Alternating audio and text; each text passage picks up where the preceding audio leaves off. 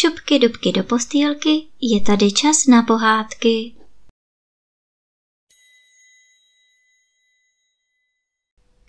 Dnes vám budu vyprávět pohádku o krásné labutí paně. Kdysi dávno žil ve francouzské zemi mladý myslivecký mládenec a ten byl tím nejlepším střelcem široko daleko. Ale jednoho dne se mu pranic nedařilo.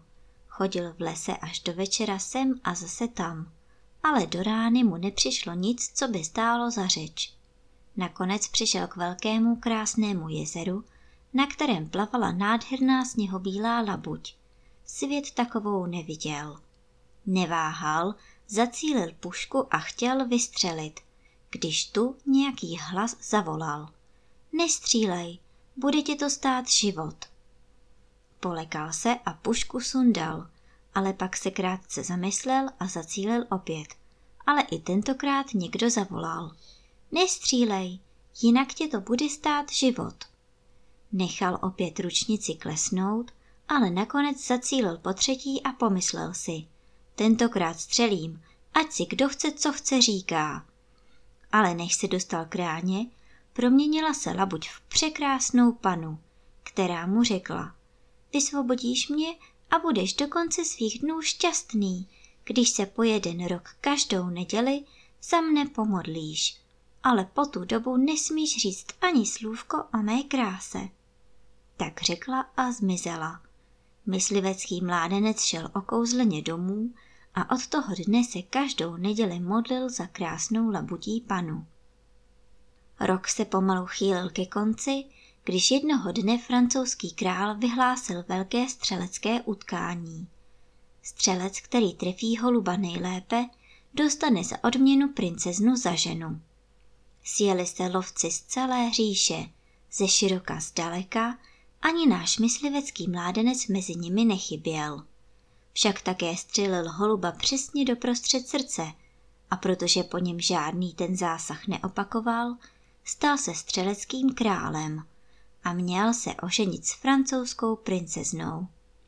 A bylo ouvej. Zaslíbil se krásné labutí paně a o žádné jiné nechtěl ani slyšet. Přenechám to štěstí a čest někomu jinému, řekl.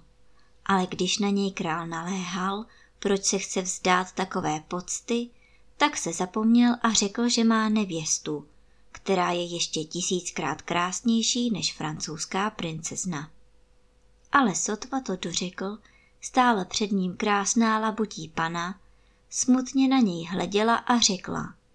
Kdybys o mé kráse nemluvil, tak bys mě dnes vysvobodil. Teď mě musíš hledat na skleněné hoře. A bylo to. Mohl se proklínat za svou lehkomyslnost, jak mu bylo libo.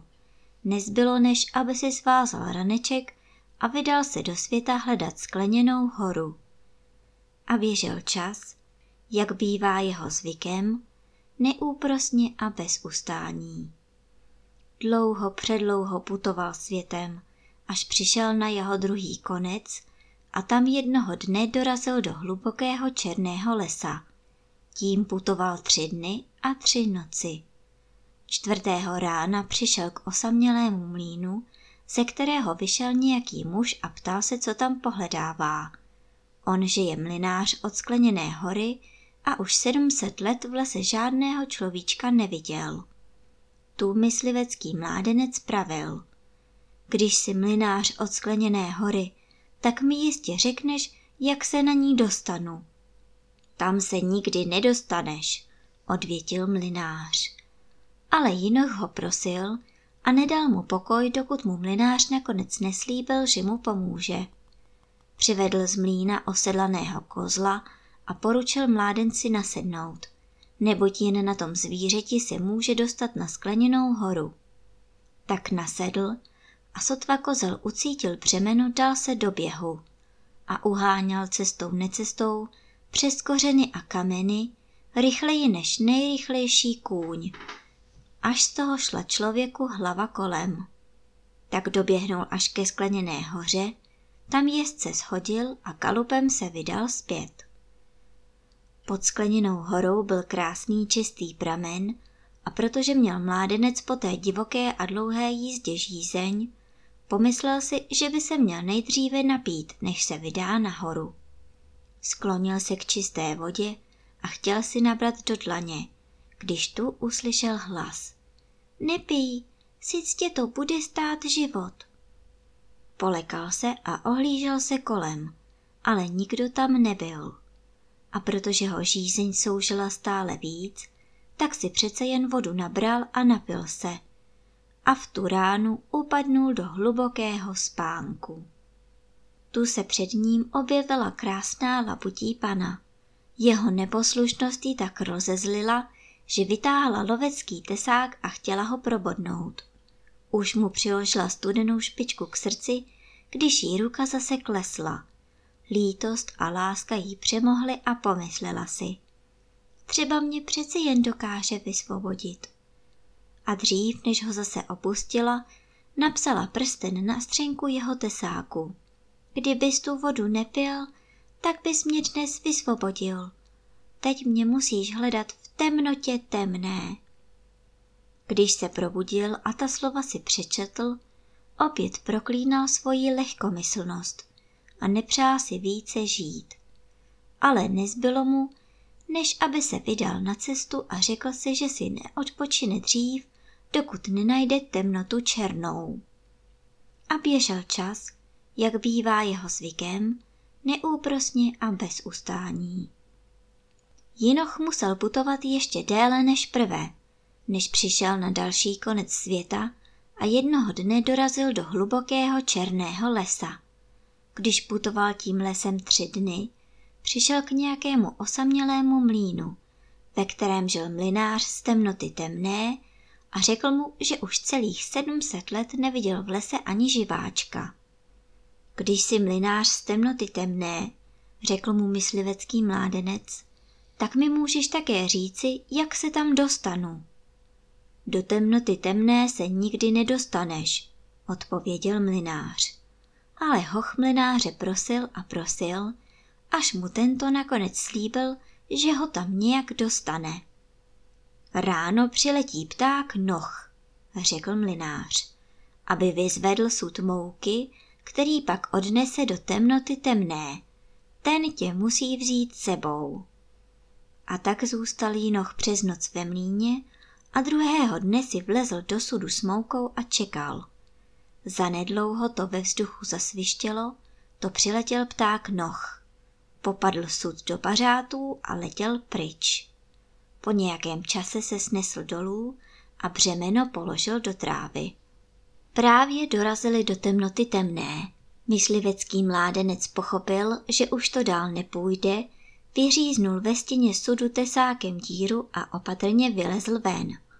Kolem něj byla tma jako v pytli, ale v blízkosti slyšel šumět vodu a tak se opatrně plížil za tím šumem, až nakonec dorazil k mostu, který vedl přes řeku.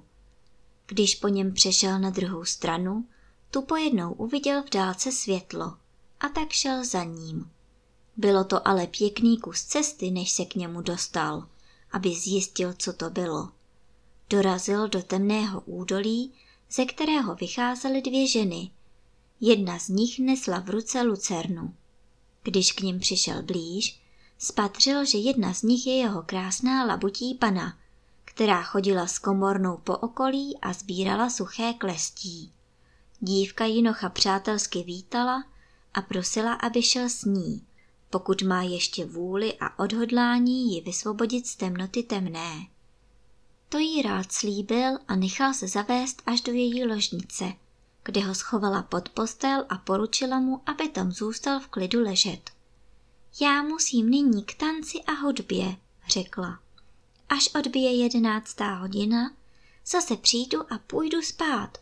Potom musíš bez váhání vylézt ven a lehnout si na mne a ležet bez pohnutí, ať se děje, co se děje. A tak mu nezbylo, než ležet pod postelí a čekat a čekat. Když odbyla jedenáctá hodina, krásná labutí pana vešla dovnitř a lehla si do postele. Jinoch na nic nečekal, vylezl a lehnul si na ní.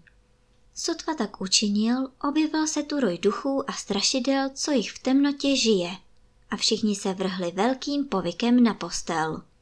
Ubohému mládenci na čele vyrazil strachy pot, ale ani se nepohnul a dělal, že tvrdě spí.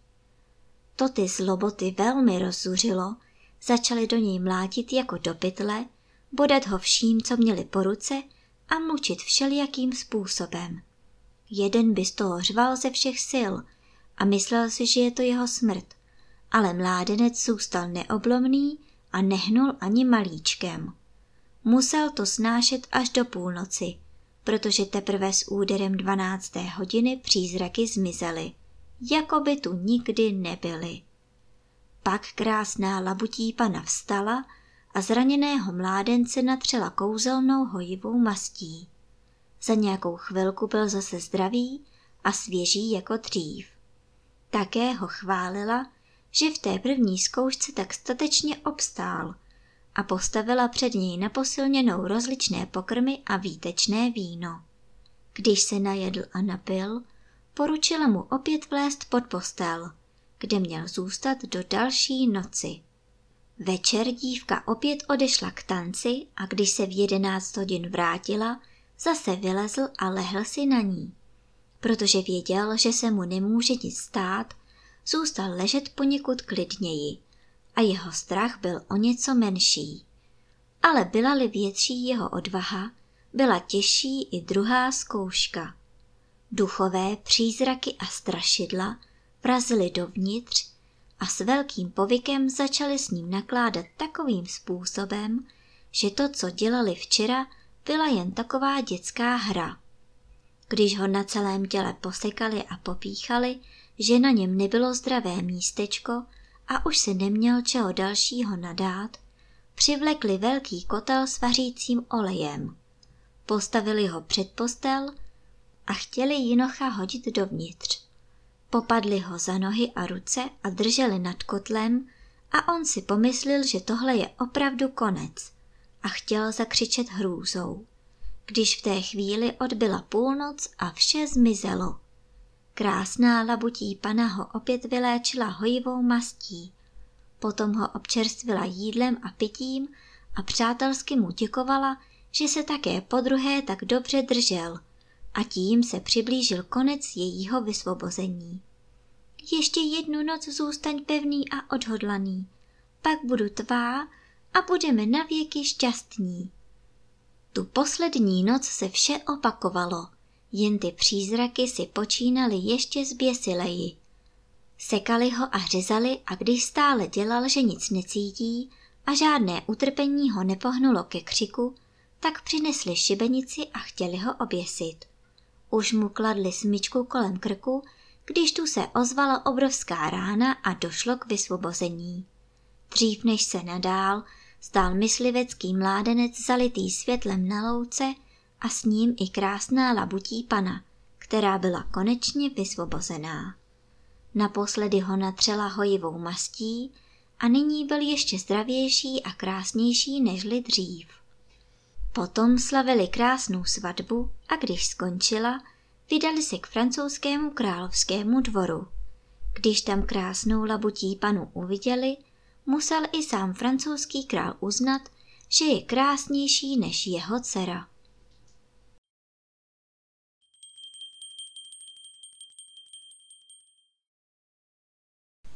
A teď už zavřete očička a krásně se vyspinkejte.